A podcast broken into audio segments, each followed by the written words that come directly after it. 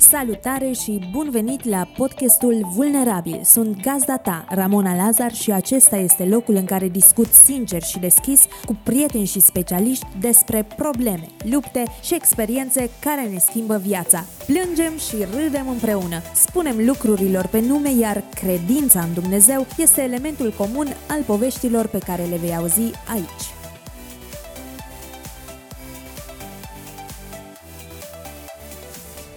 Salut și bine ai venit la episodul 18 al podcastului Vulnerabil. Sunt gazda ta, Ramona Lazar și astăzi ți-o prezint pe Eliza Tâlvăru.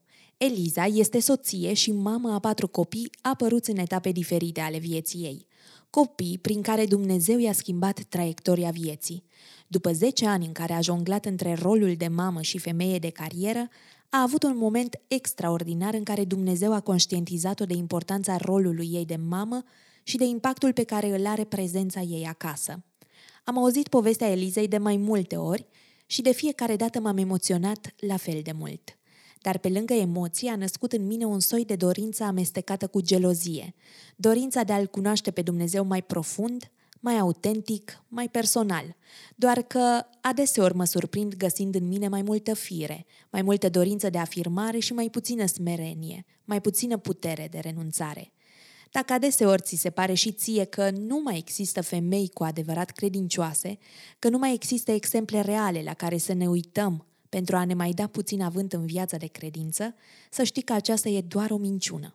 O minciună care ne încețoșează privirea și nu ne lasă să vedem bogăția și frumusețea credinței oamenilor din jurul nostru. Așa că te invit să ai ochii și inima deschisă și cu siguranță vei începe să vezi imediat după ce asculți povestea Elizei. Eliza, bun venit la podcastul Vulnerabil! Mă bucur să fiu cu tine! Parcă ni s-au intersectat drumurile așa, întâmplător, dar după câteva serii de mesaje și povești, am înțeles că nu a fost întâmplător, pentru că Dumnezeu a vrut să-mi vorbească prin tine într-un mod aparte și dacă mie mi-a făcut privilegiul ăsta, n-aș putea să-i lipsesc pe ascultătorii mei de așa frumusețe pe care am găsit-o în tine și o poveste impresionantă. Dar, înainte de toate, aș vrea să facem cunoștință și să ne spui cine e Eliza. Ai rostit așa cuvinte mari. Eliza este doar o roabă nevrednică, care s-a îndrăgostit de un fiu de Dumnezeu. Și să spun despre mine așa, sunt uh, soție de 16 ani, mămică de aproape 15 și mă bucur de rolurile frumoase în care m-a așezat Dumnezeu, de viața frumoasă trăită împreună cu El și uite de momente ca acestea în care pot să împărtășesc cât de frumos a impactat Dumnezeu viața mea și cum mi-a schimbat așa menirea și chiar existența de întregul. și ca să povestesc așa puțin despre mine, m-am născut uh, acum 36 de ani, nu știu dacă am zis.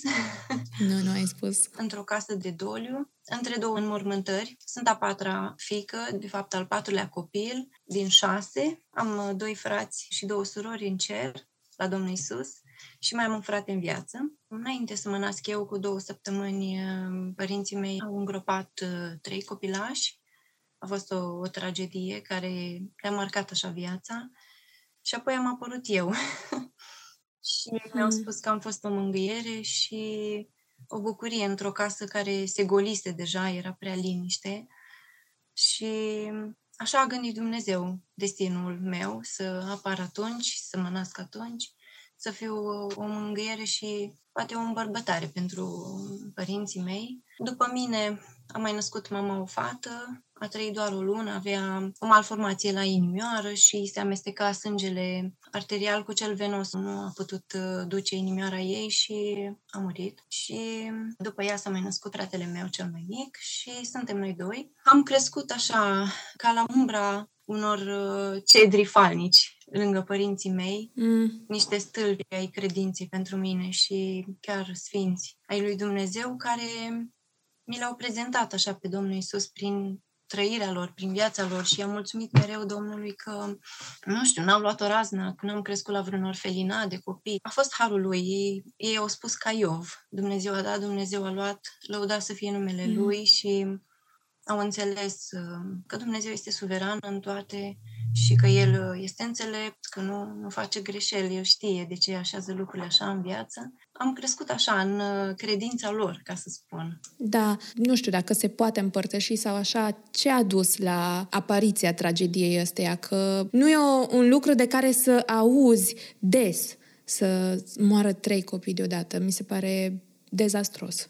A fost o problemă cu o sobă din care a ieșit uh, fum și mm, au murit intoxicați cu, cred că, monoxid mm. de carbon, uh, în somn, practic, și mm, nu au putut fi salvați. Asta a fost uh, undeva în februarie, iar în martie m-am născut eu. Mama i-a luat pe toți din casă, i-a cărat pe burtică și a fost uh, un episod marcant pentru ei ca părinți. Mi-au povestit multe detalii, mie mi-ar plăcea să spună ei povestea odată, chiar i-am zis mamei mele, nu ți-ai povestit niciodată. Ea nu folosește povestea ei așa ca să se victimizeze, niciodată n-a făcut-o, deși a trecut prin lucruri prin care nu orice mamă trece. Ea le-a luat smerit așa mhm. cu Dumnezeu, le-a păstrat în inima ei, a gelit când uh, a avut uh, putere și libertate și Dumnezeu a mângâiat-o foarte mult. Are acum opt nepoței de care se bucură mult și hmm. sunt așa ca o răsplată și da, Dumnezeu i-a dat foarte mult pe parcursul vieții. A lucrat cu copii în biserică tot timpul, s-a înconjurat de copii și au fost ca și copiii ei, așa, i-a iubit pe toți și i-a crescut pe toți. Da, ce frumos, că uneori uh, când treci printr-o asemenea tragedie, parcă te-ai retrage, n-ai mai vrea să vezi copii sau să fii în jurul lor, pentru că poate să readucă rana cumva la suprafață. Mi-ai spus tu în poveștile noastre că, deși în timp ce erai în burtică, în viața intrauterină, tu ai trecut prin tot doliul ăsta și stagiul ăsta de durere maximă pe care l-a simțit mama ta, dar te-ai născut un copil sănătos. N-ai avut absolut nicio problemă. Asta a fost iarăși un har de la Dumnezeu pentru că eram deja formată intrauterin, aveam 8 luni și un pic și harul lui Dumnezeu a făcut să nu fiu afectată de șocul pe care l-a trăit mama de întristare ei, în sensul de a, a nu se întâmpla cum a fost cu surioara mea, pentru că, na, după ce m-a născut, mama tot gelit, a plâns mult, a fost tristă și lăcrămioara, fetița pe care a născut-o după mine, s-a născut cu această problemă intrauterină la inimă, da, această malformație congenitală. Și mama spune că e probabil din cauza stărilor ei de tristețe mm. și dar nu știu dacă e adevărat. Știi că Dumnezeu este suveran. Ea zice așa, da? Da. Până la urmă, și eu gândeam așa înainte că poate lucrurile pe care le facem în sarcină afectează copiii și cred că ce este scris de Dumnezeu în codul genetic al unui copil rămâne scris acolo și ce vrea el se întâmplă. El e suveran, nu, nu chiar ce facem noi. Dar sunt lucruri care impactează foarte mult și probabil un șoc ca asta a impactat. Da, e posibil, dar cum spuneai tu, doar Dumnezeu poate să răspundă la întrebarea asta da. dacă jalia și doliul ei au avut sau nu un impact.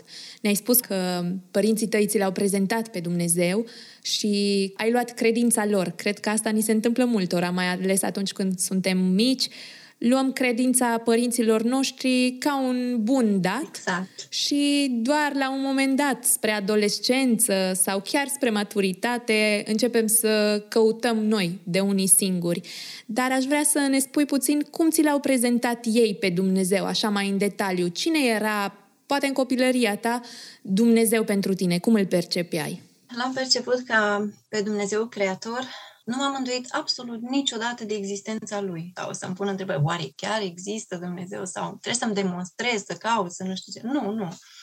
Efectiv, niciodată nu m-am îndoit de existența lui și am știut că e acolo, că e tată, că e sfânt, că e puternic și toate atributele pe care le-am învățat așa și le-am descoperit despre el pe parcursul vieții, dar pot să spun că era o figură distantă pentru mine, pentru viața mea, în sensul că foarte bine știam teoria. Da, Dumnezeu e în viața mea, da, Dumnezeu vede tot ce fac, Dumnezeu e cu mine, dar nu simțeam așa. Simțeam că undeva sus pe tron, cam așa mi-l imaginam, undeva sus pe tron, se mai uită în jos din când în când se uite, Eliza, ce ai făcut, Eliza? Ai făcut o greșeală, nu-i bine așa? Și că stă așa un pic uh, ca un uh, paznic și urmărește viața mea și și te trage la răspundere când faci ceva greșit? Da, pentru că la vârsta de 12 ani țin minte că am venit acasă de la adunare. Nu cred că m-a mișcat prea mult vreun mesaj anume, cât un simțământ foarte puternic al uh, păcătoșeniei. Și țin minte că am plâns atunci o zi întreagă și îi spuneam tatălui meu și eu mă duc în iad, eu o să mă duc în iad. Ce păcate aveam, na, de copil, dar le conștientizam foarte puternic. Neascultare de părinți, lucruri din acestea. Și țin minte că am vorbit cu tata atunci, m-am rugat împreună cu el. Cred că a fost primul moment în care am devenit conștient de faptul că eu nu pot să trăiesc cum vreau și voi da socoteală într-o zi pentru tot ceea ce fac. Și Domnul Isus a devenit pentru mine atunci cel care mă salvează de iad.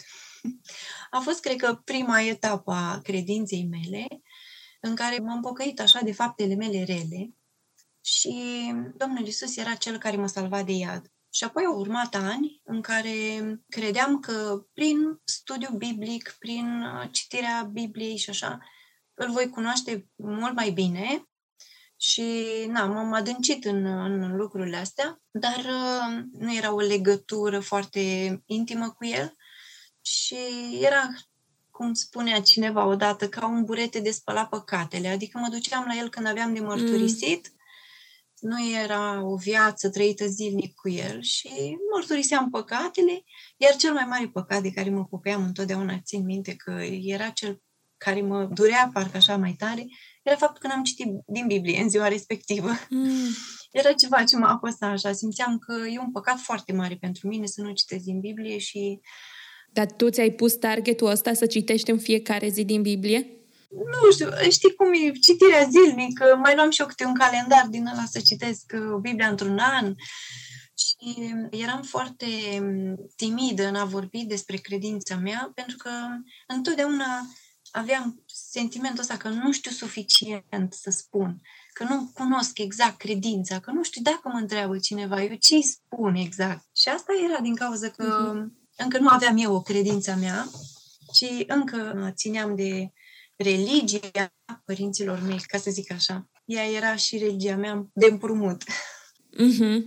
Da, l-ai văzut pe Dumnezeu așa ca pe cel care te scapă din iad, dar cumva pe parcursul vieții toți avem un moment în care ne întrebăm ok, Doamne, Tu mă scapi de iad, mi-ai făcut uh, hatârul ăsta, dar pentru ce m-ai creat? Care e scopul meu aici pe pământ? Ce trebuie să fac? Trebuie să fac ceva pentru tine sau cum să fac să fac ceva pentru tine? Uh, cum a fost la tine? Când ai început în călătoria asta a credinței să te întrebi și care este scopul tău pe pământ? Poate de ce te-ai născut și care au fost primele răspunsuri, dacă le-ai găsit și când le-ai găsit? Măi, uite că n-am cugetat foarte profund la lucrurile astea. Am luat viața exact cum a venit. M-am uh, căsătorit și foarte tânără, la 20 de ani. Și chiar primul nostru an de căsnicie a fost unul destul de greu, pentru că și soțul meu s-a îmbolnăvit în perioada respectivă. Era pompier, era pe intervenție, comandant de echipaj, s-a prăbușit o casă cu el, cu tot echipajul și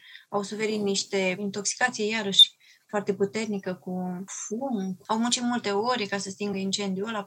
Eram în perioada când făceam pregătirile de nuntă și a venit acasă după tura respectivă și a venit pe la mine să mă ia, să mergem cu părinții mei în oraș, aveam de făcut cumpărături pentru nuntă, ne pregăteam și noi. Și atunci și-a pierdut cunoștința. Nu mai cunoștea pe nimeni în jur, era foarte confuz. După aceea i-a revenit și memoria. Deci asta s-a întâmplat undeva în februarie. În martie de ziua mea iarăși a pierdut cunoștința la volanul unei mașini, a intrat într-un gard cu mașina, a trecut nunta și în primul nostru an am trăit de mai multe ori episoade din astea în care el a avut sincope și cădea din picioare și a fost uh, pensionat pe caz de boală de la pompieri. Primul nostru an a fost marcat de umblat prin spitale și pe la medici și tot felul de intervenții și a rămas așa cu extrasistole la inimă și uh, invaliditate. Și asta a fost începutul căsniciei noastre. Țin minte mm. că la începutul anului următor, în ianuarie, am rămas eu însărcinată cu primul nostru copil Și atunci a fost primul moment în care am plâns înaintea lui Dumnezeu. Atunci a fost prima dată când efectiv am strigat către Dumnezeu, pentru că eram conștientă că devin mamă și am zis, Doamne, bine, viața era centrată tot pe mine și tot se învârtea în jurul meu și zic, Doamne, nu mă lăsați văduvă să cresc un copil fără mm. tată, singur și așa. Mai tare mă durea de singurătatea mea și de durerea mea și poate de copil, dar eram și eu o copilă încă și nu conștientizam uh, lucrurile astea prea profund. Dar Dumnezeu a fost așa de bun cu mine și așa, nu știu, ascultă el câteodată niște rugăciuni uh, spuse și rostite, așa, într-un egoism sau poate chiar uh, dezinteresat. Dar el a fost bun și din momentul ăla, de la rugăciunea aia, aș corela eu, din luna aia, soțul meu nu mai a avut nicio problemă de sănătate. Niciuna. a fost o minune pe care am trăit-o. Și, bine, s-au rugat foarte mulți oameni pentru noi. Niciodată nu o să pot să-mi atribui minunea mie, știi? Că Uh-huh. Pur și mhm. simplu a fost un strigăt al inimii și Dumnezeu l-a ascultat. Probabil a fost un prim semn prin care mi-a arătat că eu sunt foarte real și aș vrea să fac parte din viața ta și o să te mhm. ajut. Dumnezeu a început să fie un pic mai palpabil pentru mine și să nu mai aibă doar aliura aia de icoană undeva, de un Dumnezeu distant, ci pur și simplu viu și prezent în viața mea și uite ce minune a făcut în viața mea și Asta a fost prima noastră minune. Și apoi toți copiii au fost niște minuni, știi cum e, dar uh, a fost un prim pas către o călătorie frumoasă cu el. Atunci, cumva, nu ai înțeles neapărat care e scopul tău sau scopul tău devine mai profund prin faptul că devii mamă la momentul respectiv? Cumva scopul pe care eu îl vedeam așa este să trăiesc pur și simplu pentru el. Dar nu făceam pentru că eram încă în perioada în care nu descoperisem foarte profund și trăiam pentru mine. Trăiam uh, ca orice femeie care merge și la adunare, la biserică, cu copii, cu soțul, participă la toate activitățile în care se poate implica. Activismul ăsta al creștinilor, crezând că prin asta se apropie de Dumnezeu sau uh, prin asta cumva îi câștigă favoarea sau îi arată ce fică bună are și cam așa vedeam lucrurile, uh-huh. dar nu meditam la un scop mai profund. Și inima mea era cumva foarte centrată pe sine, foarte preocupată de propria persoană. Eram cumva gen ce vrea Dumnezeu să lucreze prin mine, mai mult decât ce vrea El să lucreze în mine. Mm scopul meu era să văd ce vrea Dumnezeu să lucreze prin mine. Și atunci, în căutarea asta a ce vrea Dumnezeu să lucreze prin mine, unde a apărut profesia ta? Că te-ai căsătorit la 20 de ani, cred că abia terminasești liceu, poate deja ai început uh, facultatea, nu știu exact, dar uh, cum a prins contur dorința ta să ai o profesie și în ce domeniu ți-ai ales-o? Aici să știi că iarăși e providența lui Dumnezeu care strălucește pentru că eu m-am angajat, lucram na, joburi din astea simple, la o firmă de termopane, am lucrat la o sală de fitness. În timpul ăsta am făcut uh, psihologie și asistență socială și după aceea, după o perioadă, când uh, copiii mei deja erau mărișori, cred că Alin avea, da uite că nu îmi dau seama cât avea, să zic vreo șapte ani, opt ani și Ami era un pic mai mică, primii doi copii. Atunci am făcut un curs, o școală de asistenți medicali, asistență medicală generală. Uh-huh. Mi s-a părut foarte faină pentru o mămică. Am făcut-o în primul rând să știu cum să-mi îngrijesc copiii și familia, pentru că mă gândeam că, uite, apare o boală și nici nu știu cum să reacționez. Și, nu știu, m-a atras ceva. Dumnezeu a făcut să îmi apară anunțul ăsta despre școală, să mă duc acolo, să iau examen. Am intrat la buget, am, am făcut cei trei ani și am terminat șef de promoție. Dumnezeu m-a ajutat să termin. Cu copii în brațe, am învățat și am reușit. Am reușit să termin șef de promoție și doamna director a școlii m-a remarcat așa cumva și a dorit să mă întrebe dacă vreau să lucrez acolo, în echipa de profesori a școlii. Mi s-a părut așa o provocare la care nu mă așteptam.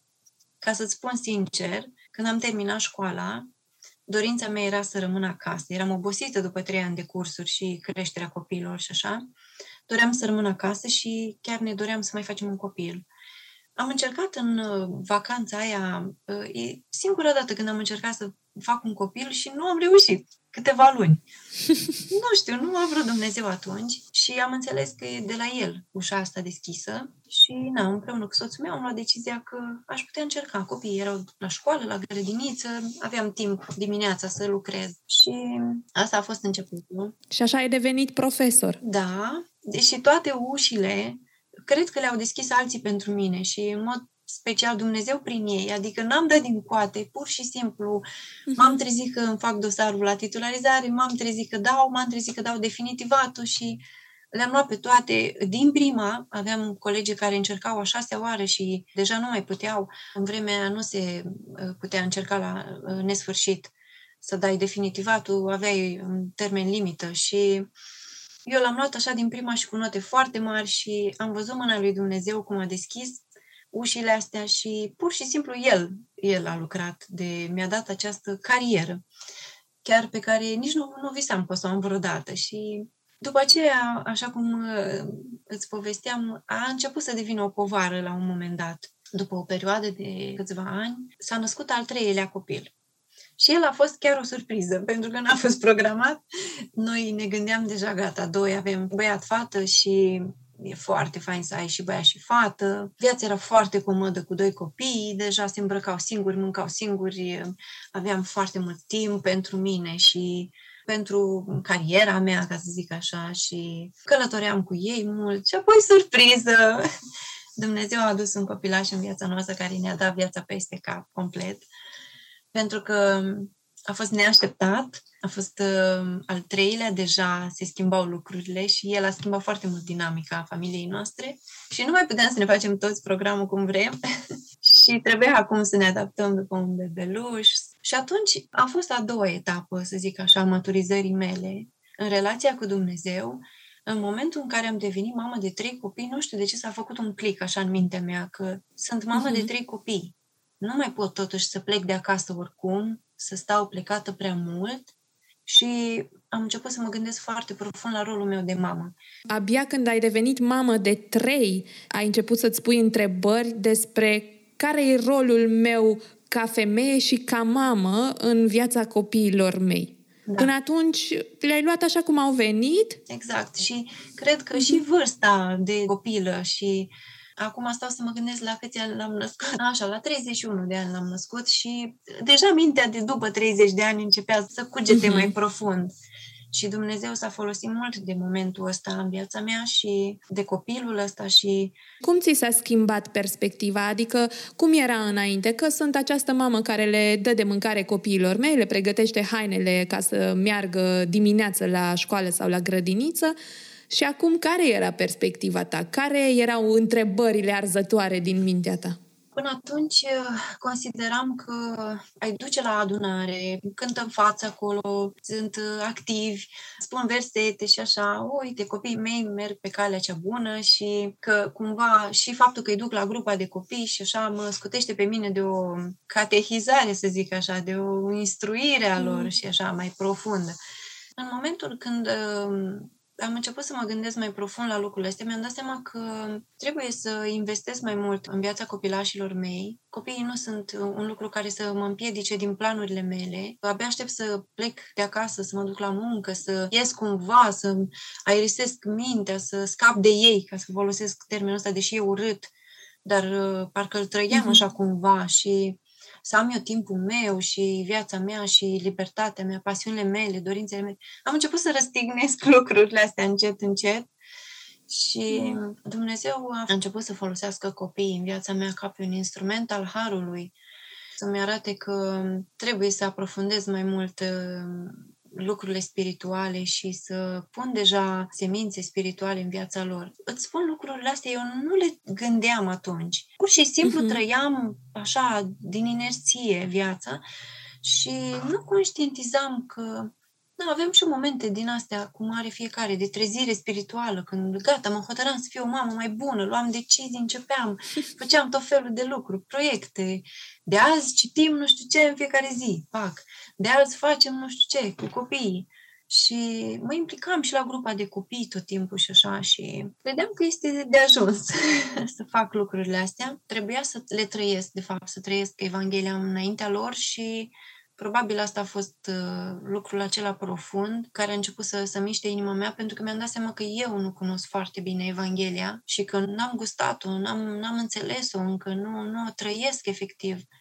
Și lucrurile astea de suprafață schimbă viața copiilor mei temporar, nu sunt de durată, nu sunt niște lucruri care să lucreze la caracterul lor uh, pe termen lung, știi? Erau numai soluții uh-huh. pe mhm. termen scurt și a corespuns cu mai multe lucruri venirea lui pe lume, cu o tabără de homeschooling în care am fost, cu o tabără de vară în care am stat jumătate de an și în care Dumnezeu a lucrat foarte mult la inima mea mi s-a schimbat perspectiva. Am zis, trebuie să fac ceva mai mult. Mm-hmm. Da, hai să ne întoarcem un pic. Ai avut al treilea copil. Până la al treilea copil, cariera ta a fost în floare, așa înțeleg, apoi te-ai oprit că a venit al treilea da. copil, ai fost în cei doi exact. ani de maternitate și după el ai mai continuat sau te-ai oprit din carieră? Am mai mers la școală încă trei sau patru ani, da, și al patrulea e acum, cu bebe. Iarăși sunt în concediu de creștere copil. Wow! Încep uh, să văd cumva tot mai mult în online și în special în jurul persoanelor din mediul evanghelic că se insistă pe ideea aceea că femeia trebuie să stea acasă și să își crească copiii, ceea ce mi se pare minunat, mai ales în vremurile în care trăim. Avem nevoie de generații sănătoase, pregătite să facă față provocărilor care vin. Dar părerile sunt așa, împărțite, așa nu toată lumea e pe direcția asta. Unii cred că e mai bine să faci și altceva, cum ai avut și tu, și copii și carieră, iar alții spun că trebuie să fii doar mamă și să nu mai faci nimic pe lângă, să nu te mai dezvolți în niciun alt uh, sens. Dar asta e o dezbatere așa mai lungă. Aș vrea totuși să ne întoarcem și să ne spui uh, cum ai luat tu decizia de a te dedica întru totul copiilor tăi, casei tale, să fii mamă casnică, fără carieră, și să te dedici întru totul creșterilor. S-a întâmplat în tabără, în tabăra de homeschooling. Soțul meu era încântat de ideea asta și cocheta cumva cu ideea. Fratele meu făcea deja cu copiii lui de un an și eu eram total împotrivă. Eu eram femeia de carieră și nu găseam unde aș putea eu să mai fac și chestia asta pe lângă și mi se părea așa o povară, ideea. Și zic, da, ok, dacă eram misionar, înțelegeam ideea, dar așa, dacă stăm aici lângă oraș și avem școală la dispoziție, ce sens are? Adică nu, nu înțelegeam cumva să mai iei tu încă o povară, încă un rol pe lângă toate cele pe care le Eram aveai. obosită deja și cu trei copii oboseala, aș spunea cuvântul, adică chiar până și jobul meu devenise o povară destul de mare, foarte mare chiar. La toți copiii am trăit desprinderea asta când plecam la serviciu și plângeau la poartă după mine. Mami, mami, vin înapoi! Și plângeau cu lacrimi și mm. parcă mi se rupea sufletul. Am mers acolo în tabără, am cunoscut familiile, mi-a plăcut foarte mult și țin minte că notam pe agenda mea, deci nu pot să uit momentul când notam vorbea cineva în față acolo și spunea la ce trebuie să renunți ca să faci homeschooling sau școală casă cu copiii tăi. Și eu am scris acolo la carieră și am mai scris câteva lucruri la care trebuie să renunți, la hobby-uri, la tot felul de obiceiuri personale, la tot felul de lucruri. Și eram așa meditativă și mă uitam la agenda și ziceam, oare pot eu să renunț la lucruri? Adică aș vrea să pot, dar oare pot? Adică Aveam atât de multe întrebări. Dorința era acolo, dar tu nu simțeai că ai puterea să exact. dai la o parte toate lucrurile astea ca să te focusezi pe familie. Da, deja ideea prinsese așa rădăcină în inima mea și Dumnezeu a fost foarte bun cu mine și a lucrat așa să mă convingă încet, încet, treptat.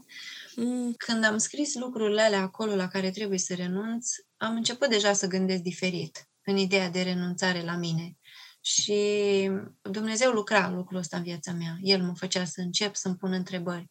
Și Dumnezeu s-a luptat cu mine, ca să zic așa, trei zile și trei nopți la conferința aia. În ultima noapte nu am putut să dorm deloc și m-am gândit eu și m-am tot gândit cum să facem și m-am trezit dimineața și am zis soțului, gata, știu, știu cum facem amânăm un an și încercăm să ne interesăm, să căutăm curiculă. Era și copleșitor ideea că trebuie să încep pregătiri și așa.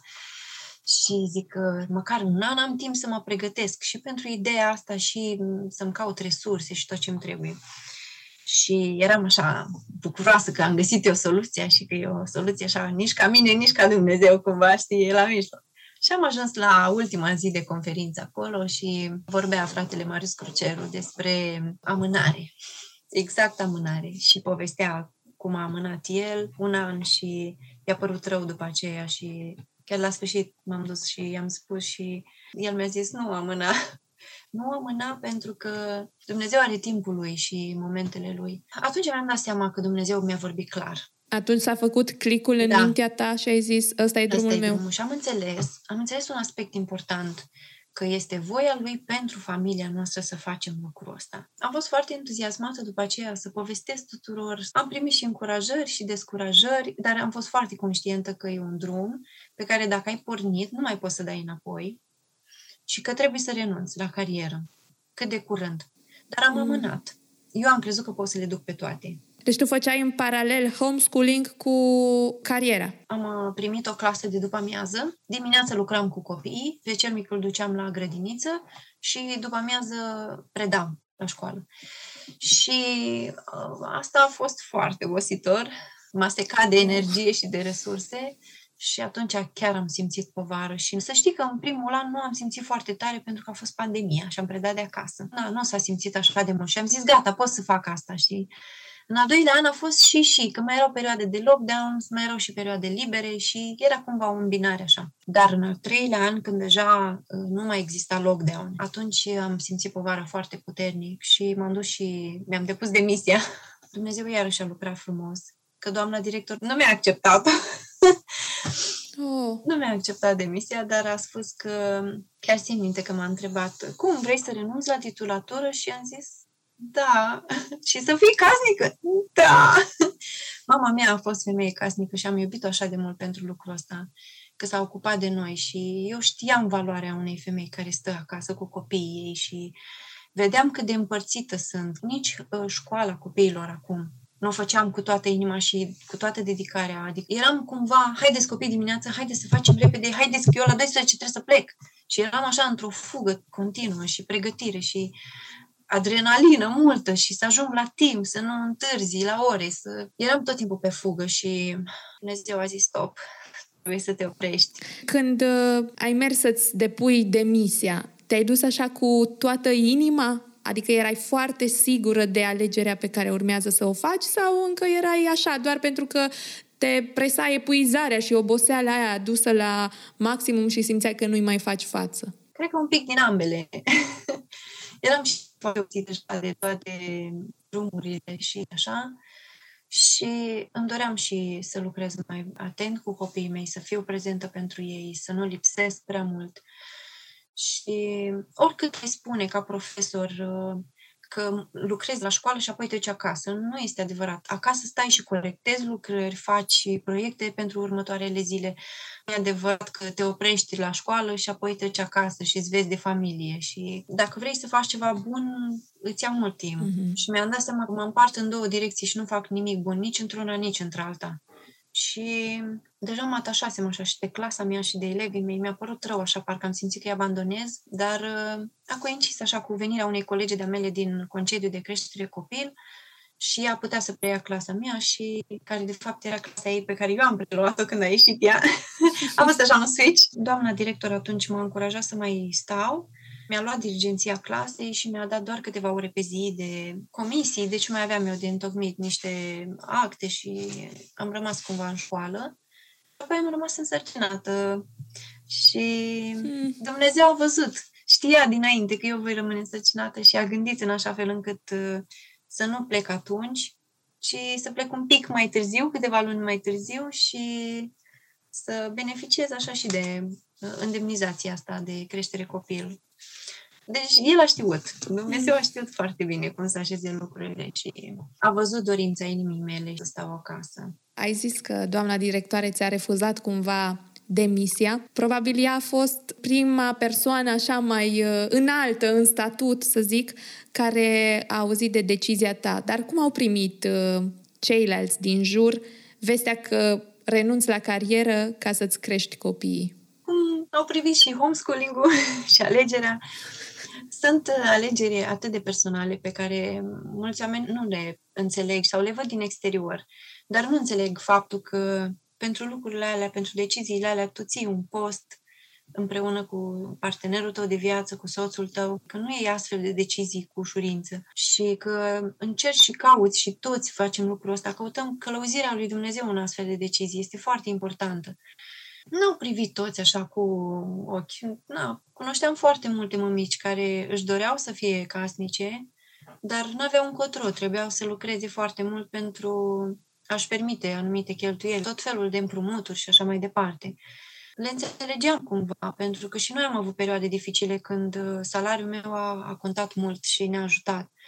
Și nu am stat să privesc foarte mult la ce spun ceilalți din punctul ăsta de vedere. Deși sunt o persoană care se lasă foarte mult influențată de părerea celorlalți și asta este o luptă personală a mea, chiar foarte profundă. Dumnezeu luptă foarte mult cu inima mea să nu mai uh, influențeze atât de mult, dar oare ce o să gândească oamenii sau ce o să zică ceilalți. Și deja eram un om transformat. Când am luat decizia asta, nu mai trăiam pentru mine deja. Trecusem de punctul în care Dumnezeu îmi schimbase complet uh, inima și traiectoria și gândeam cumva centrat pe el, pe planurile lui și pe voia lui nu mai conta atât de mult voia mea, știi, și uh-huh. părerea celorlalți. Iar dacă soțul meu a luat această decizie și mă susține, am acest scut lângă mine, este soțul meu și autoritatea lui asupra mea și lucrul ăsta m-a ajutat foarte mult, contează foarte mult.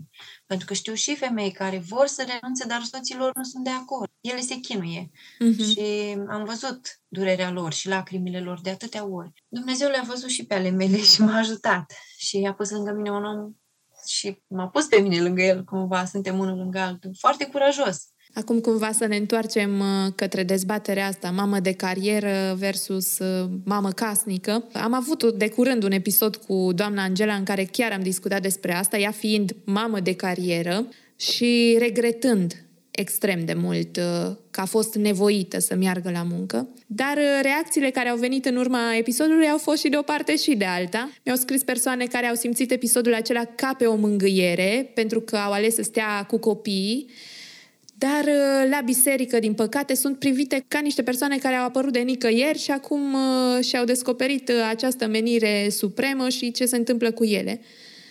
Dar uh, ele ca mame, chiar dacă au făcut pasul ăsta, se simt uh, inadecvat și părerile oamenilor le fac să pună la îndoială decizia lor, pentru că există așa de puțină susținere, mai ales în biserică.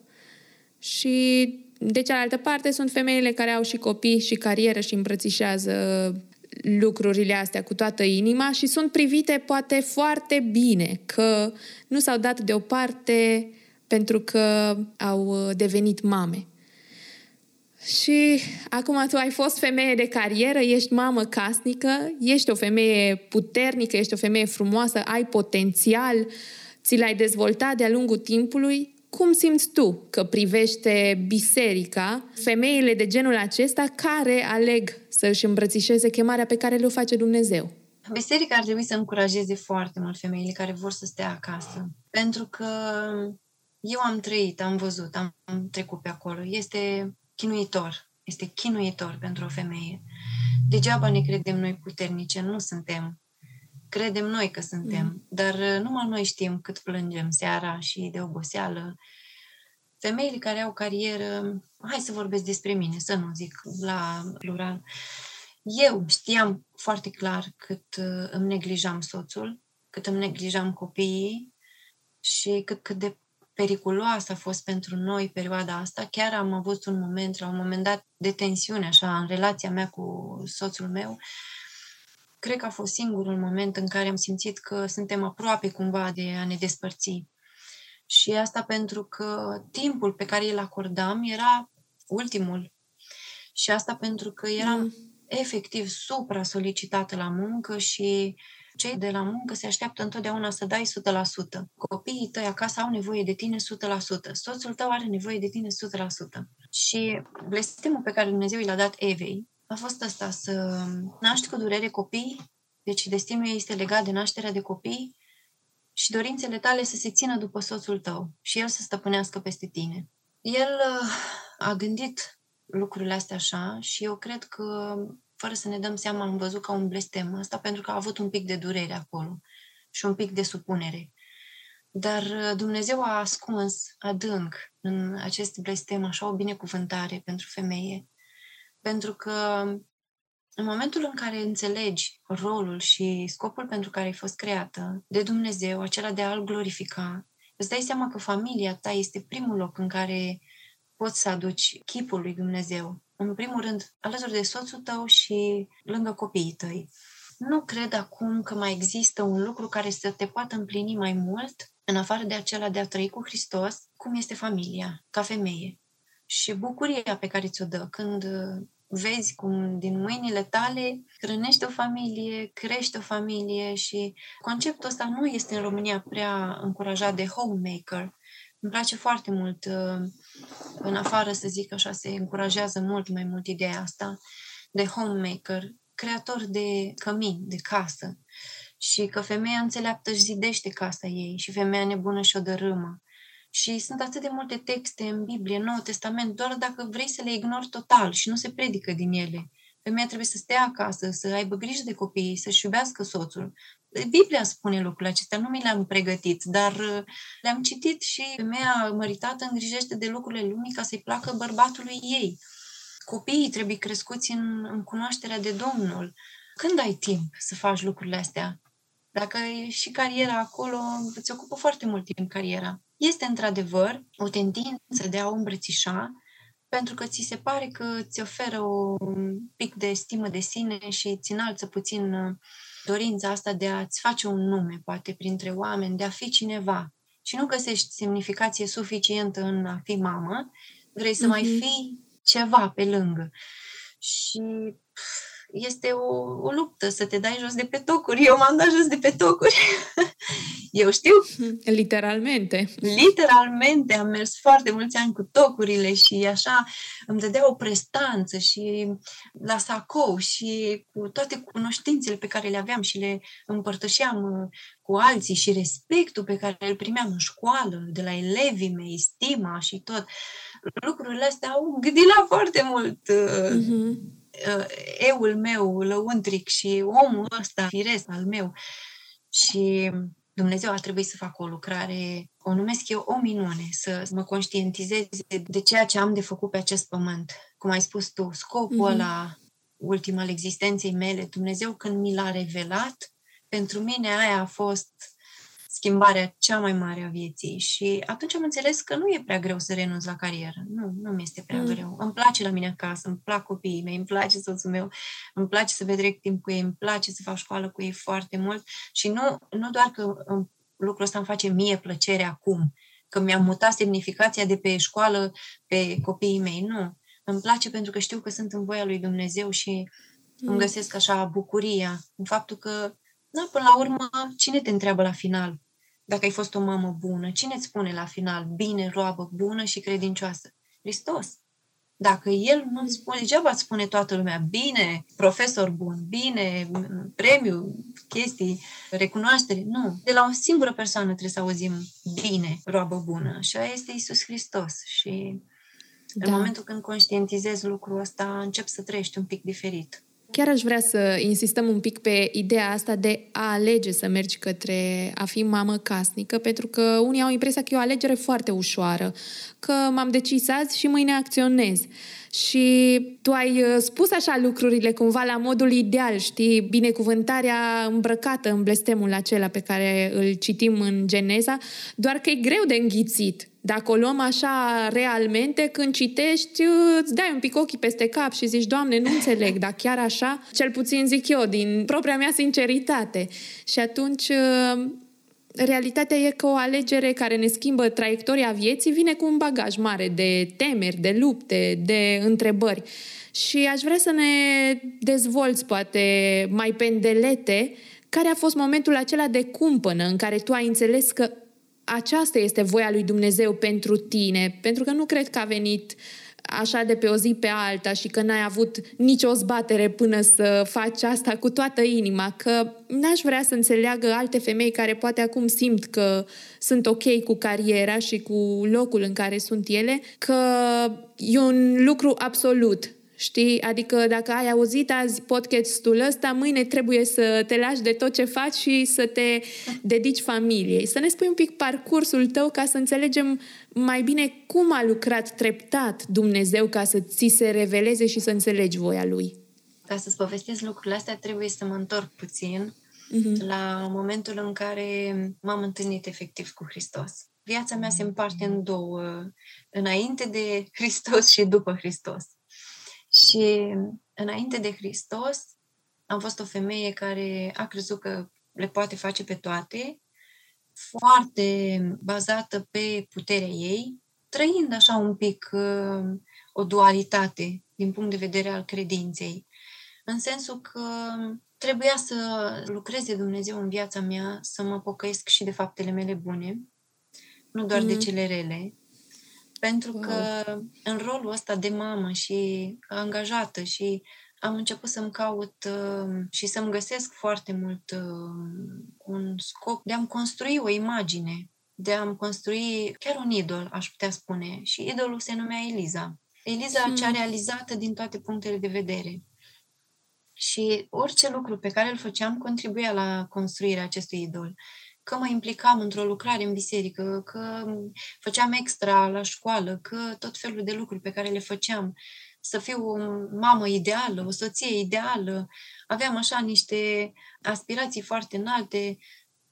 Motivația inimii mele era una complet greșită. Era aceea mm. de a mă înălța. Și uite, așa m-a lăsat Dumnezeu să construiesc vreo 10 ani idolul ăsta. Eram definiția unui fariseu și mă mm. bazam foarte mult pe neprihănirea mea.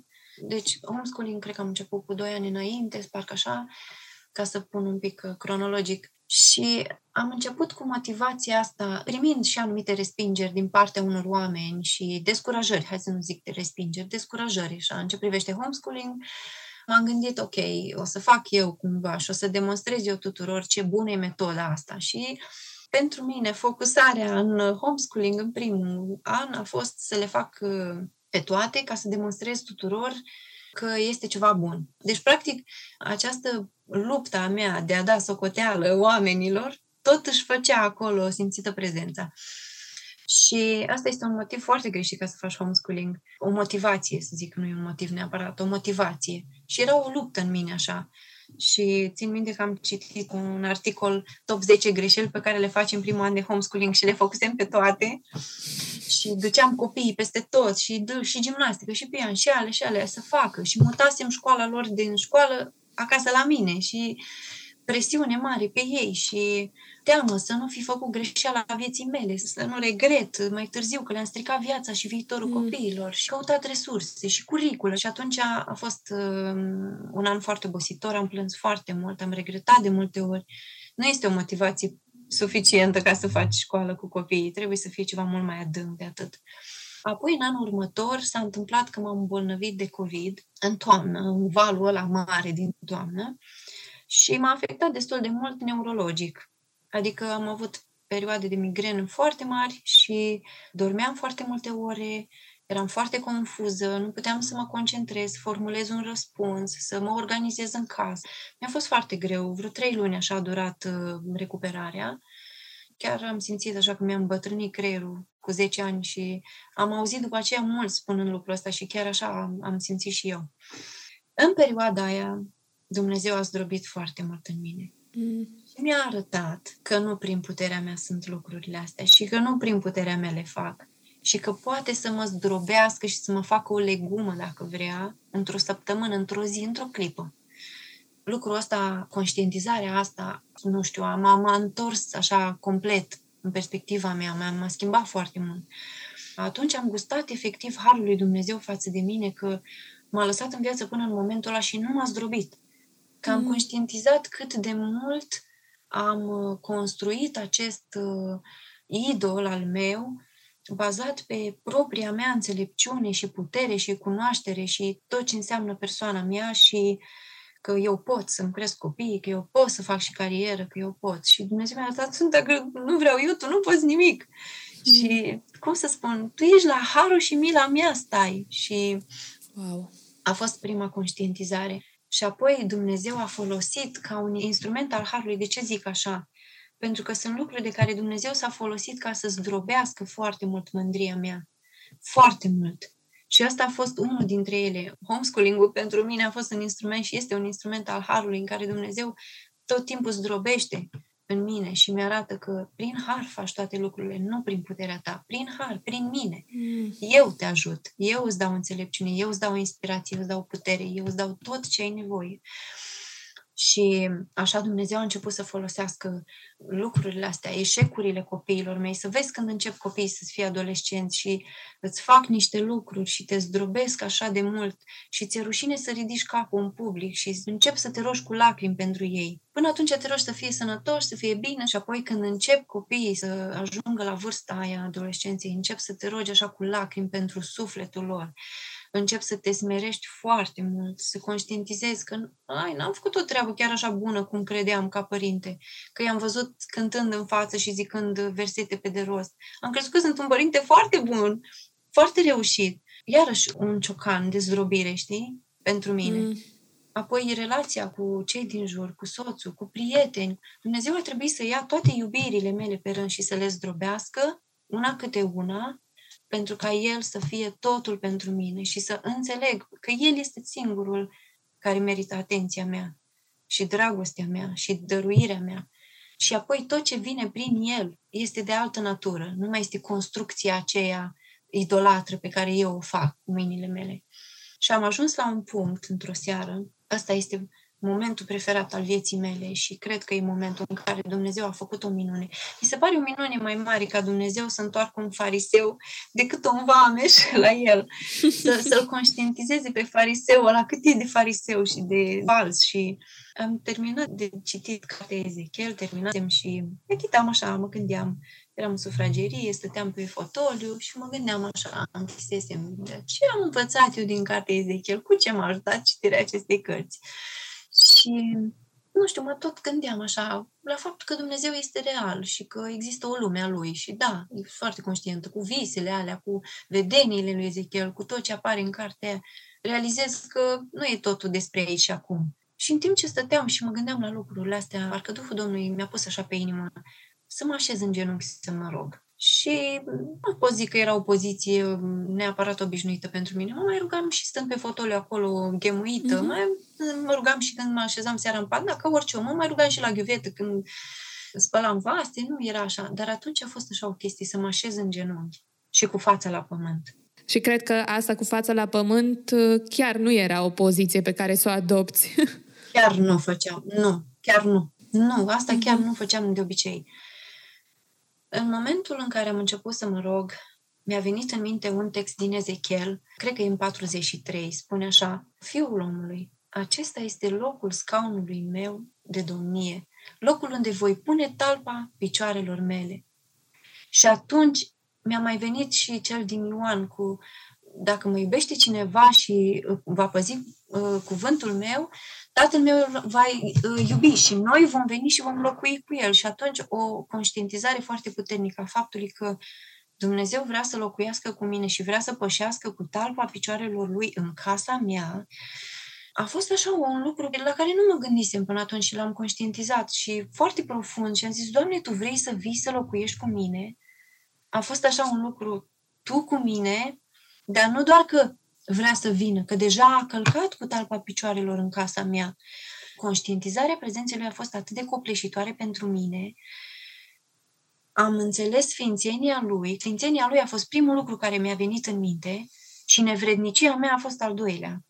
Atunci m-am prăbușit la pământ efectiv în lacrimi și a fost pentru prima dată în viața mea când mi-am plâns cu regret păcatul. Și nu doar păcatele cum plângeam până atunci, plângeam, mărturiseam până atunci, că nu prea plângeam când mă rugam pentru păcatele mele. Atunci mi-am plâns starea mea de idolatrie și de fățărnicie și atunci Isus nu a fost cel care m-a salvat de iad, a fost cel care mm. mă salvează de mine însă. A fost momentul mm. în care am conștientizat că Doamne, eu nu te-am cunoscut până acum. Am rostit, nu știu, ca Iov. Am auzit despre tine, dar acum te-am văzut în sfârșit și mă pocăiesc în sac și cenușă. Mi-e scârbă de mine, mi-a fost scârbă de mine. În momentele alea, parcă s-a dat ceva un văl de pe ochii mei și am conștientizat că tot ce am zidit în viața mea, căsnicia mea, creșterea copiilor, școala, relațiile, în biserică, tot ce am făcut a fost dintr-o inimă idolatră. Tot ce am atins eu a pângărit lucrarea lui Dumnezeu, nu a ajutat. A trebuit să mă pocăiesc de natura mea moartă și căzută în păcat. Atunci am înțeles cu adevărat cât de sfânt este Dumnezeu și cât de păcătoasă sunt eu. Nu mi se părea că fac păcate prea mari. Și cumva mă identificam așa, dacă stau să mă gândesc cu fiul cel mare din casa tatălui, care n-a fost în lume, nu și-a risipit averea, mm-hmm. nu s-a dus în destrăbălori. Uite cât am muncit pentru tine, Doamne! Și aveam așa sentimentul ăla că, că eu merit să fiu fica lui, da? Și că mm. toate binecuvântările vin și curg din faptul că uite cât îți slujesc. Și tatăl îi spune fiului, eu totdeauna sunt cu tine, dar tu ai vrut să te bucuri cu prietenii, cam așa era inima mea. Tatăl era cu mine, dar eu nu eram cu el. Inima mm. mea tângea după ce avea fiul risipitor, dar uh, nu se bucura de părtășia intimă și profundă cu tatăl. Atunci Dumnezeu n-a mai fost pentru mine doar un tată distant, a devenit așa un tată real, puternic și persoana Domnului Isus Hristos, care a pășit în locuința mea, a început să trăiască cu mine. Mm. Și atunci, în momentul în care eu am fost mică în ochii mei, mică, mică, mică, de mi-a fost cârbă de mine, adică o fărâmă de praf, cel mai urât lucru la care poți să te gândești, cel mai micuț, cel mai nesemnat. Așa m-am simțit în prezența Sfințeniei Lui. Copleșitor. Deci, momentul ăla de recunoaștere a stării mele și a păcatelor a fost, nu știu, nu l-aș da pentru nimic în lume. Atunci când eu am fost mică, Hristos a devenit mare în ochii mei și glorios. Și atunci am înțeles ce har mi se face mie Mm. Că din toată istoria asta și tot parcursul istoriei, Hristos pășind așa de-a lungul anilor, vieților, oamenilor, a trecut așa pe lângă, pe lângă o femeie din Focșani amărâtă și s-a uitat cu îndurare și cu milă spre ea. Și cine sunt eu ca să merit atenția lui? Până atunci eu mi-am bazat poate credința pe ceea ce făceam, pe faptele mele. Dar în momentul ăla mi-am dat seama că faptele mele sunt chiar o haină mânjită, chiar un lucru dezgustător înaintea lui. Sunt doar un altar de închinare la propria mea persoană. Și în momentul ăla a devenit într-adevăr răscumpărătorul vieții mele și singurul scop pentru care trăiesc. Uite, acum îți răspund la prima întrebare. El este, sau la a doua, scopul vieții mele a devenit glorificarea lui. Mm. Din el, prin el și pentru el au devenit să fie toate lucrurile erau înainte din mine, prin mine și pentru mine. Dar el a mm. schimbat complet lucrurile. Și atunci am înțeles ce har mi s-a făcut. Am înțeles ce este harul. L-am gustat. Pentru că până atunci vorbeam, hm, un dar nemeritat. Da, un cadou, am înțeles. Mântuirea, viața veșnică. Mulțumesc, Doamne, sunt super bucuroasă că mă primești în cer la finalul vieții. Dar nu, acum nu este așa. Acum este singurul motiv pentru care trăiesc, pentru care îmi iubesc copiii, soțul, tot ceea ce fac, fac pentru el și pentru ca Hristos să fie glorificat. Și atunci, mm. în momentul ăla, când Hristos a devenit atât de frumos și de glorios și de fermecător pentru mine, în momentul ăla, cariera mea a fost un gunoi. Tot ce am construit eu a fost un gunoi. Toate faptele mele bune, un gunoi. Toate aceste lucruri au devenit un gunoi. Și atunci mă laud cu slăbiciunile mele, cu nereușitele mele acum, pentru că în astea strălucește el și puterea lui, nu în gunoaiele pe care le-am făcut mai bine de 10 ani de când mă căsătorisem eu și acum abia trăiesc cu adevărat. Asta e partea mea favorită și a mea din povestea ta, pe care eu uh, am mai auzit-o și de fiecare dată mă emoționează așa cum te emoționează și pe tine și Dumnezeu continuă să vorbească prin asta.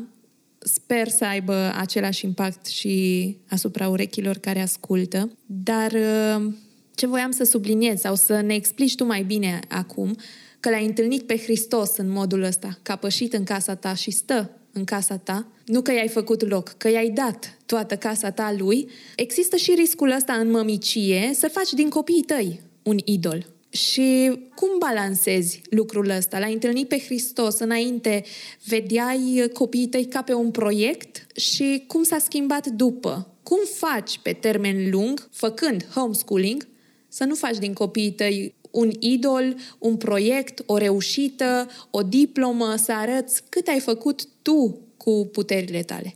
Dacă îmi dai voie, aș vrea să citesc un pasaj care mă inspiră foarte mult. Mi l-am notat aici, din Coloseni 1. Spune că El este chipul Dumnezeului celui nevăzut, cel întâi născut din toată zidirea, pentru că prin El au fost făcute toate lucrurile care sunt în ceruri și pe pământ, cele văzute și cele nevăzute, fie scaune de domnii, fie dregătorii, fie domnii, fie stăpâniri, inclusiv stăpânirea noastră a fiecăruia. Toate au fost făcute prin El și pentru El. El este mai înainte de toate lucrurile și toate se țin prin El. El este capul trupului al bisericii. El este începutul, cel întâi născut din morți, și aici vreau să subliniez, pentru ca în toate lucrurile să aibă întâietate. Mm. Ce s-a schimbat la mine este, el are întâietate în toate. Acum fac școală cu copiii ca Hristos să aibă întâietate în toate. Ce îmi place mie la ideea de homeschooling este să încep să citești Biblia dimineața cu copiii tăi și Hristos să aibă întâietate. Nu reușesc întotdeauna, recunosc. Sunt plină de slăbiciuni, dar îmi doresc lucrul ăsta. În proiectul ăsta al creșterii copiilor, Hristos să aibă întâietate. În materiile pe care copiii le studiază, El să aibă întâietate. El să fie centrul, el să fie chiar chipul Dumnezeului celui nevăzut și copiii mei să se întâlnească cu el cât mai devreme, de pe băncile școlii, de pe caietele pe care le studiază. Aici intervine frumusețea școlii și, practic, motivul minunat pentru care poți să alegi să faci lucrul ăsta este pentru că este un uh, tip de educare creștină în care și curicula este centrată pe Hristos. Și atunci el trebuie să fie centrul existenței noastre. Și am înțeles că asta este voia Domnului pentru familia noastră. Nu știu, nu pot să zic în dreptul altor familii. Fiecare familie se cercetează în dreptul ei, fiecare familie decide uh-huh. cât întâietate are Hristos sau cum pot să-i ofere lui Hristos întâietate. Dar pentru noi asta a devenit scopul vieții.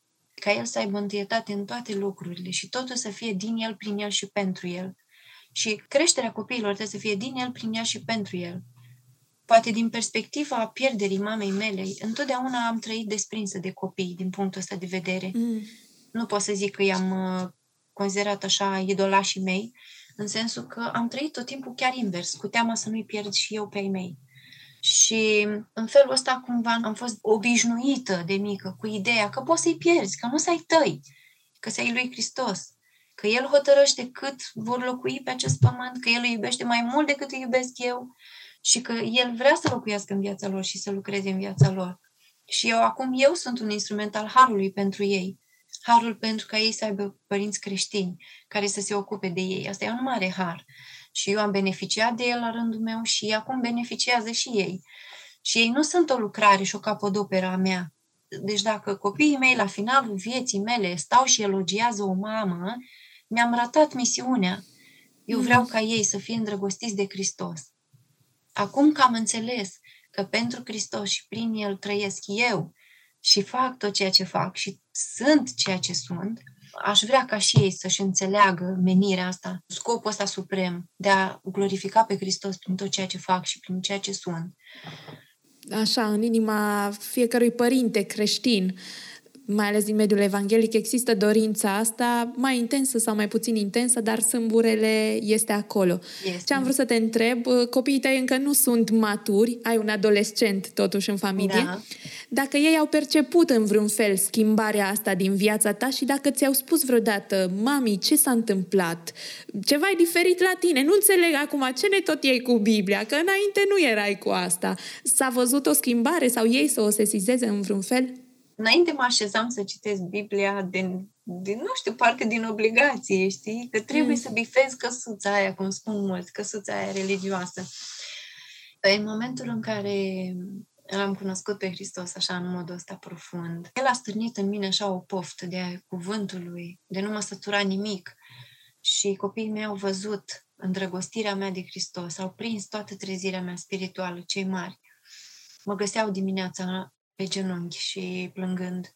Și tot timpul mă întrebau, de ce plângi, mami? Și spuneau, am stat de vorbă cu Domnul Isus. Și hmm.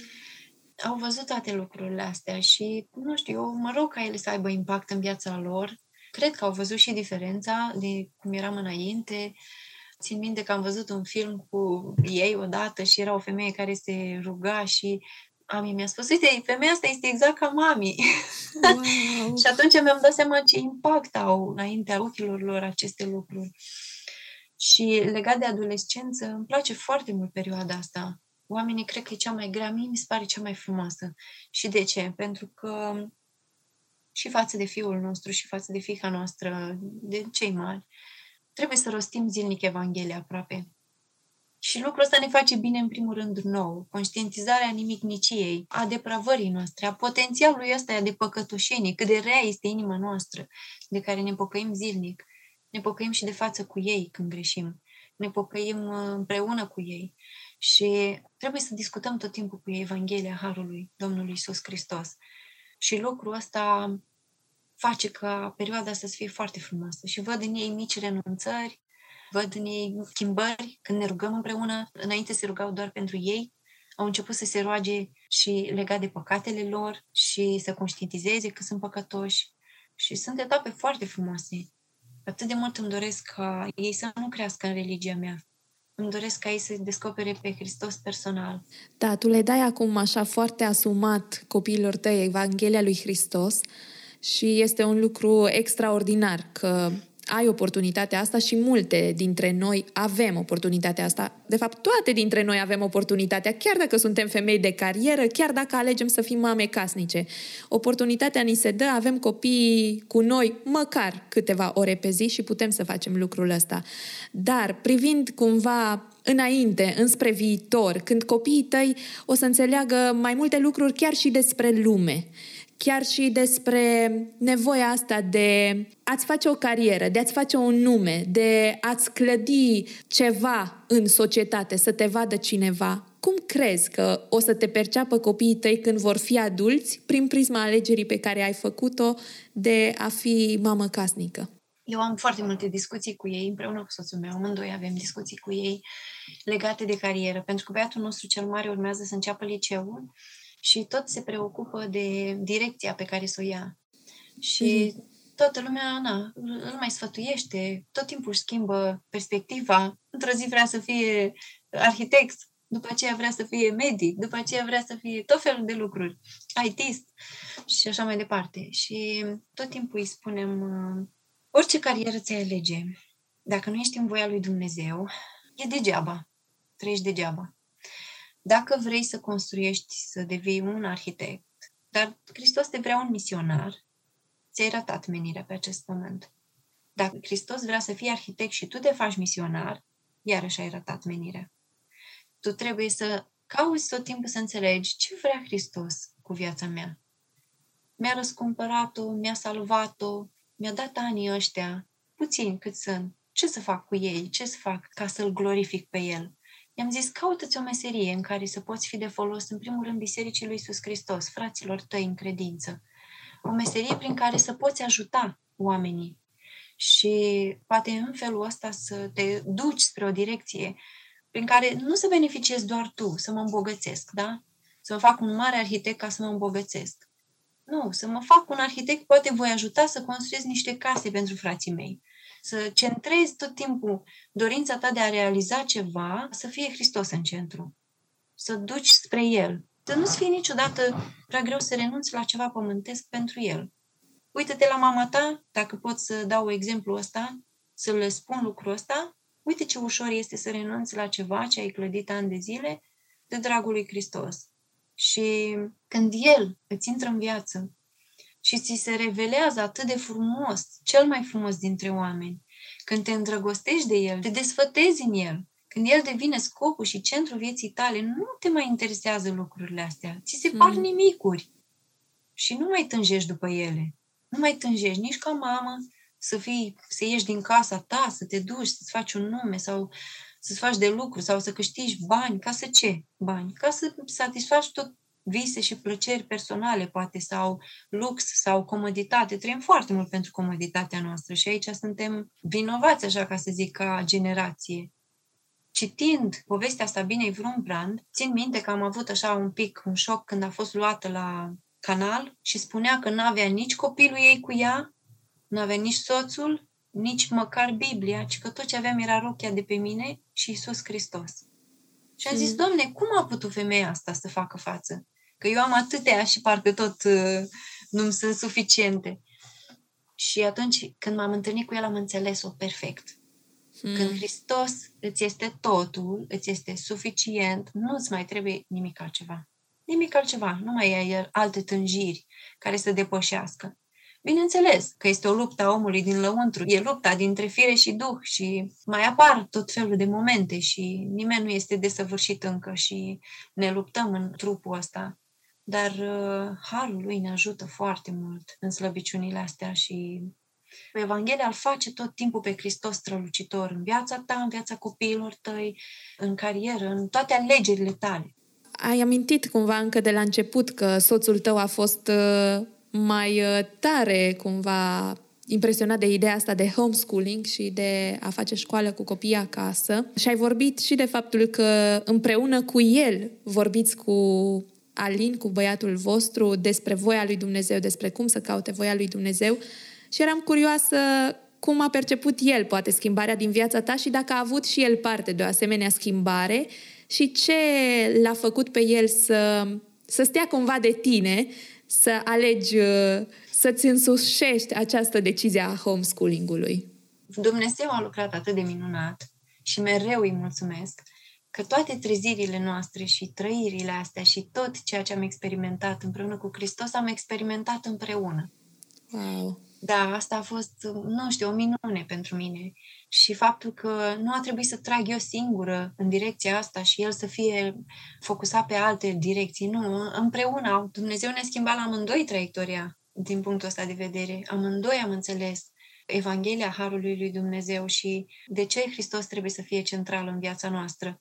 Și atunci, faptul că el a avut curaj la început și s-a impus așa din punctul ăsta de vedere și a trebuit să fac cum spune el, în primul rând trebuia să fiu supusă soțului, deci asta era o poruncă pe care nu vreau să o calc mm. și să facem școală. El a fost și foarte curajos și nu doar atât, a fost și este foarte implicat în școala copiilor. Se implică foarte mult. Când are timp liber și copiii își mai împart momentele de școală. Și dimineață mai lucrează și după amiază în funcție și de cum dorm bebelușii, adică bebelușul și Aron, cel mic, de momentele de liniște din casă și există foarte multă flexibilitate. Și atunci Bogdan lucrând foarte mult de acasă, a putut să ne ajute foarte mult din punctul ăsta de vedere. Și la un moment dat țin minte că am căzut de oboseală și am început să plâng și eram atât de supărată și parcă, parcă vroiam să-i duc înapoi în sistem, să se ocupe alții de ei și atâta bătaie de cap și, nu știu, mă simțeam uh, copleșită. Eram în perioada aia un pic postnatală și eram un pic mai uh,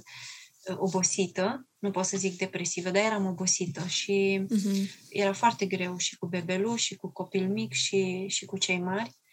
Și atunci soțul meu a luat frâiele complet. Da, a fost un lucru pe care Dumnezeu l-a zdrobit în mine.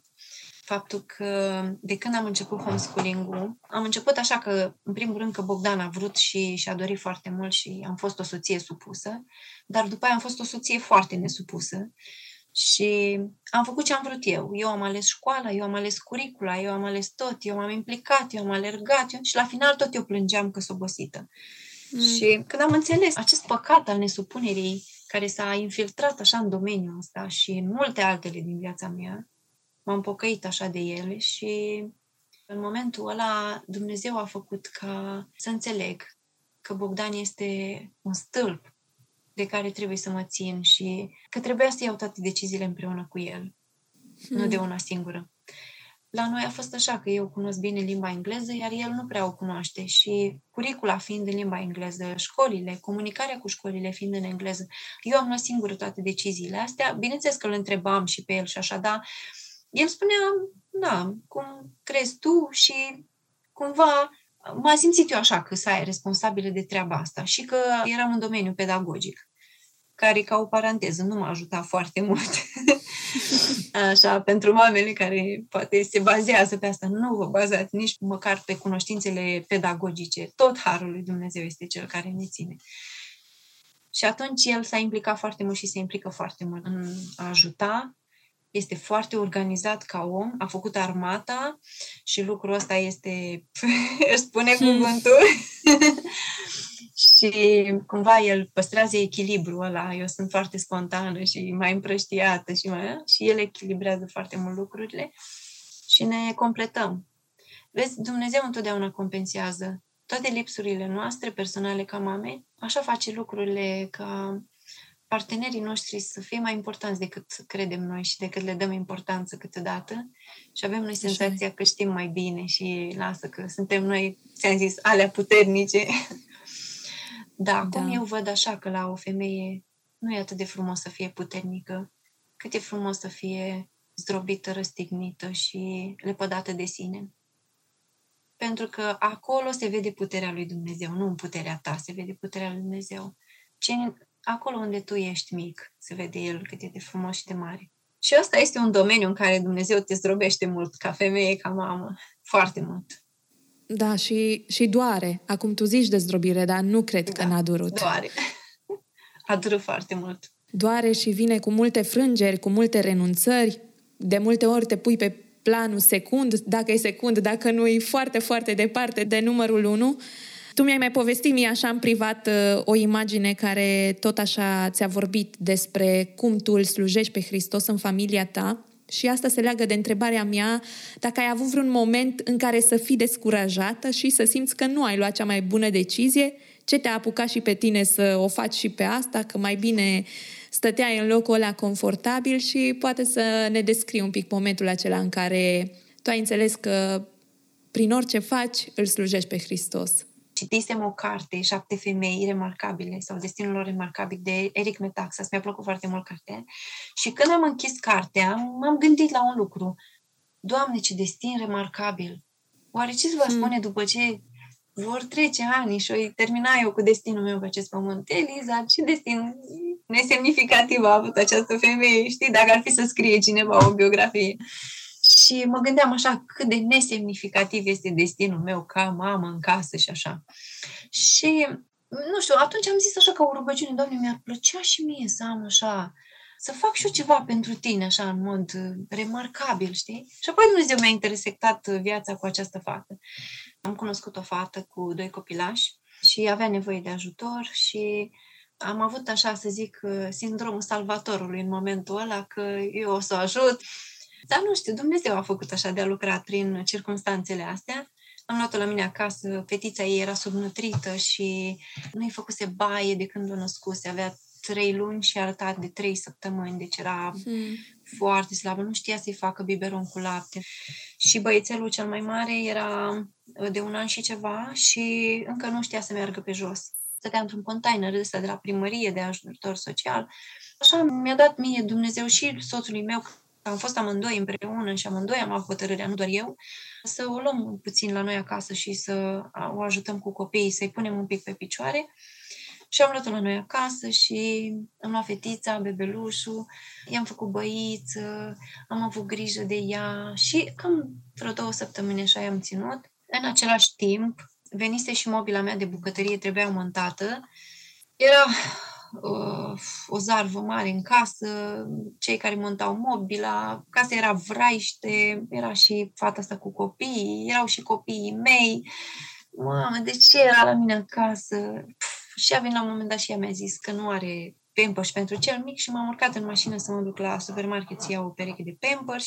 În timp ce conduceam, m-au bușit lacrimile și am zis, Doamne, ce casa mea, așa vreau liniște și pace înapoi cum era în casa mea și Duhul Domnului îmi vorbea așa, răspundea inimii mele. Și ce să faci tu în liniște, Eliza? Păi nu știu, să mă așez pe fotoliul meu, să citesc o carte așa în liniște și să mă bucur și... Așa, și ce fel de carte ți-ar plăcea să citești? Și eu tot răspundeam așa dialogului. Nu știu, o carte, ceva despre dragoste, despre cum să practic și parcă așa m-a trăznit gândul. Eu ți-am dat să practici, lasă cărțile acum, nu-i momentul de citit. Eu ți-am mm. pus direct practica în casa ta. Și lucrul ăsta m-a schimbat mult și m-am întors acasă, eram extenuată și eram genul, iar trebuie să spăl copiii, acum era venese seara, dar atunci Domnul mi-a vorbit clar și mi-a zis, când faceți unul din aceste lucruri mici și neînsemnate, mie mi le faceți. Mai și atunci m-am acopleșit așa ideea că eu am spălat picioarele Domnului Isus Hristos, când am spălat piciorușele astea, eu îl mm. ating pe Hristos de fiecare dată când mă ocup de ei. Hristos este slujit în mod direct prin acești micuți și neînsemnați pentru ochii lumii. În momentul în care îi ai lângă tine, îl ai pe Hristos în casa ta și o să-ți spună la final și tu zici, când am făcut toate lucrurile astea? Și o să-ți spună, toți anii de mm. maternitate, mm. Mie mi le-ai făcut, mie mi-ai dat să beau, mie mi-ai dat să mănânc, pe mine m-ai îmbrăcat, pe mine m-ai spălat. Nu știu, a fost așa o, fu, așa un moment din ăla de înțeleg ce înseamnă să fii mamă cum pentru Hristos. Hmm. Înseamnă că ai șansa să-L atingi pe Hristos cu mâinile tale în casa ta în fiecare zi. Nici nu trebuie să ieși în lume, să faci nu știu ce lucrări mărețe. Îl ai pe Hristos în casa ta. Pune mâna și spală picioarele. Și fă cu dragostea aia cu care l-ai spălat pe Hristos pe picioare, știi? Când a plecat din casa mea, a, iarăși a fost un moment. Deci, nu știu, contextul ăla cu ea a lucrat foarte multe lucruri în viața mea. Și a fost așa condensat, știi, pe termen scurt, dar foarte mhm. profund și puternic. Când am plecat, i-am pregătit niște pachetele și așa, ce m-a îndemnat Domnul să se-i pun acolo plăpimioare, ce mai aveau copiii nevoie scute și și în timp ce strângeam, mai aveam în baie lucruri, mi s-a oprit ochii pe un parfum. Avea un parfum foarte scump. Și Domnul a zis, dă și parfumul ăsta. Efectiv, îndemnul lui puternic în mine, știi? Mm-hmm. Și m-am gândit, Doamne, dar ce să fac ea cu parfumul în ghereta ei acolo? Eu sunt femeie de carieră, eu este în lume, da, am unde să-l port, mă duc la școală, e un parfum foarte scump. Îl primisem de la cineva, oricum nu, nu-l cumpărasem, dar îl valorificam, era pentru momente mhm. speciale, mm-hmm. știi? Și atunci mi-a spus așa, sparge vasul de alabastru cu mir mm. scump pentru mine și fă ca semn că eu sunt totul pentru tine și că pentru mine merită să cheltuiești tot și să dai tot, tot ce prețuiești tu mai mult, chiar și cariera ta. Ăla a fost un moment de switch. Da, wow! Și acum foarte grăitoare povestea asta, mai ales cu vasul de alabastru. Cred că mulți am fost puși cumva în fața faptului împlinit și de multe ori n-am dat N-am dat mirul cel scump pentru Hristos, l-am ținut pentru noi și adeseori nu ne-am bucurat uh, la fel de mult cum ne-am fi bucurat dacă am fi avut libertatea să dăruim. Da, și cariera, chiar și cariera asta de mamă de homeschooler, că și asta poate să devină o carieră în sine. Toate sunt acele vase scumpe, pe care dacă nu le mhm. spargi mm-hmm. pe capul Mântuitorului, nu le torni acolo, nu le oferi lui, poți să le ții pentru tine, dar nu, nu au valoare. Uite, femeia a rămas în istorie pentru lucrul ăsta.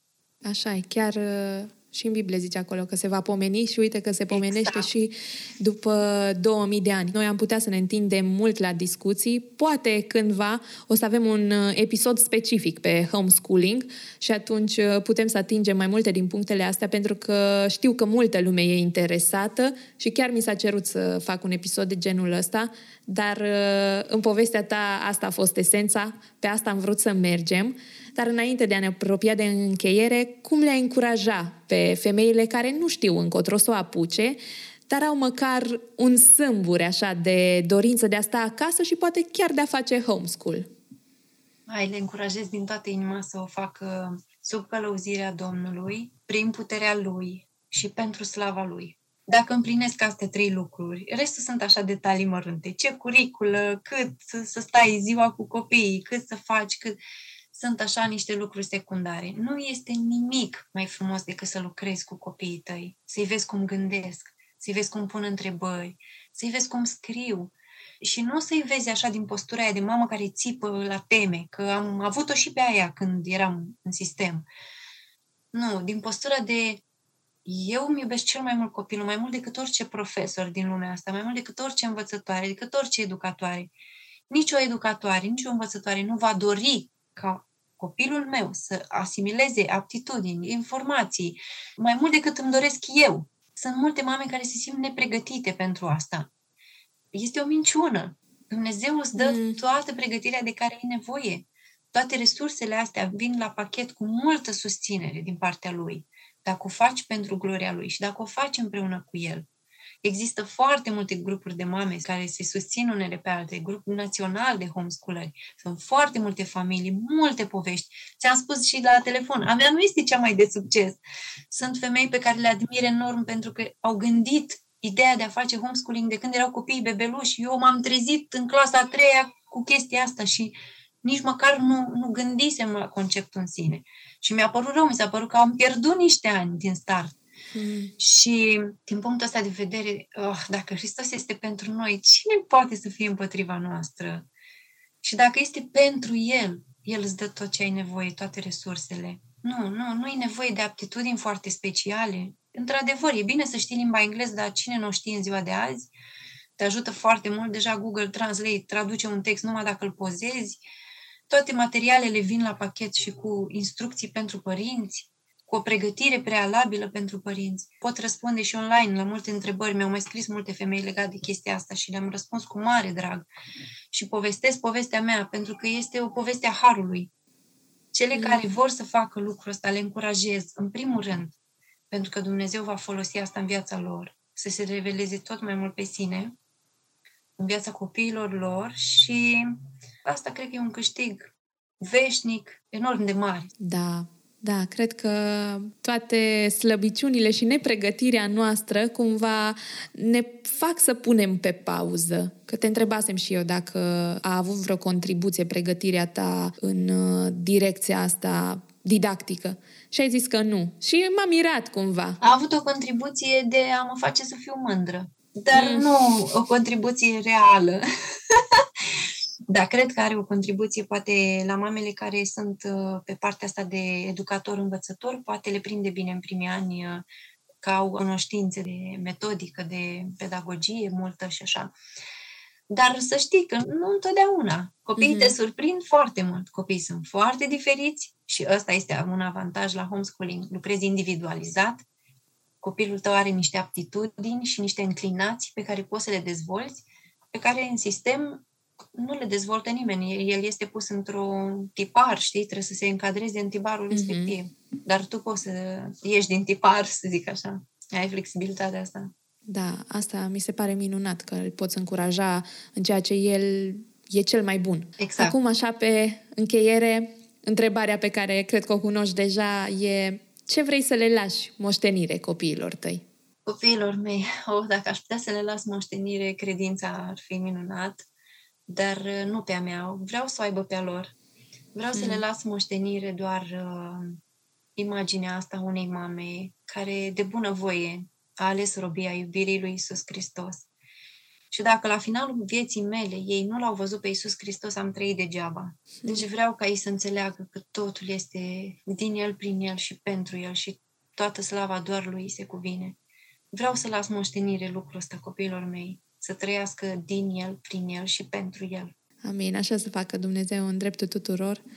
Eliza, eu îți mulțumesc foarte mult. Cred că o să fie un episod de impact. Am mai avut episoade despre mame care se dedică familiei. Nu știu să explic de ce, dar Dumnezeu îmi scoate în cale oameni, femei, care au făcut această alegere și insistă mult că trebuie, trebuie episodul ăsta, chiar dacă poate pare repetitiv, dar eu uh, cred în același timp că nimic nu e la voia întâmplării, așa că apreciez uh, disponibilitatea ta, deschiderea și vulnerabilitatea ta și cu siguranță Dumnezeu va lucra prin ea. O să pun detaliile tale în descriere dacă vrea cineva să afle mai multe informații despre homeschooling, să te poată contacta. Îți mulțumesc mult!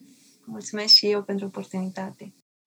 Mulțumesc că asculți podcastul Vulnerabil. Sunt recunoscătoare pentru fiecare poveste, experiență, luptă și victorie pe care le pot împărtăși cu tine și care ne vor determina pe toți să ne uităm mai îndeaproape la credința pe care o trăim zilnic.